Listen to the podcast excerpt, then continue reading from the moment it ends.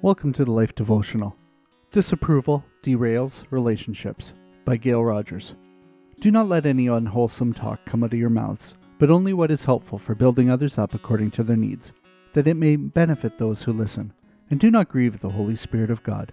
Ephesians 4 29 and 30. Disapproval is a deadly thing that can creep into your relationships without you even realizing. From simple things such as how a child does a task that doesn't quite meet your expectation to looks and attitudes of general displeasure with those around you. Daily disapproval can wear a relationship down. Over time, disapproval can completely derail it. Sighing, rolling your eyes, shaking your head, and withdrawing warmth in your own attitude all convey annoyance when your expectations have not been met in the way you think they should be. People aren't perfect.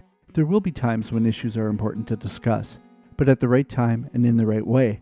It's the issues that aren't so important that often blow into winds of disapproval stemming from simple annoyance or your own need to control. Let God's wisdom guide you in being aware of when you are projecting disapproval. It truly is deadly in its quiet erosion. Listen to your words as you interact. Pay attention to what your nonverbal cues are portraying. Ask God to help you understand the needs of the other person and then to consider those before your own. This is not easy, Yet, when disapproval has become a cycle in your relationships, it needs to be broken. Take the first step and choose to be a builder. A prayer for today. Heavenly Father, please forgive me for grieving you with the negativity I can too easily portray. Help me to hold my tongue when I want to be accusing, whiny, or defensive. Help me to choose communication, both verbal and by my actions, that build up the relationships I want to cultivate. Help my own defenses to come down as I allow you to work in me to dissolve disapproval in my responses. Thank you that your power is available to me to choose to be a builder.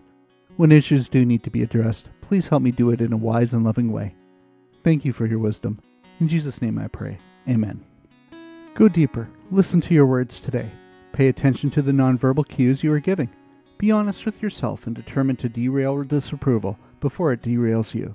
If disapproval has become an issue in your relationships, a mentor can help. Just fill out the form on thelife.com to have a confidential conversation.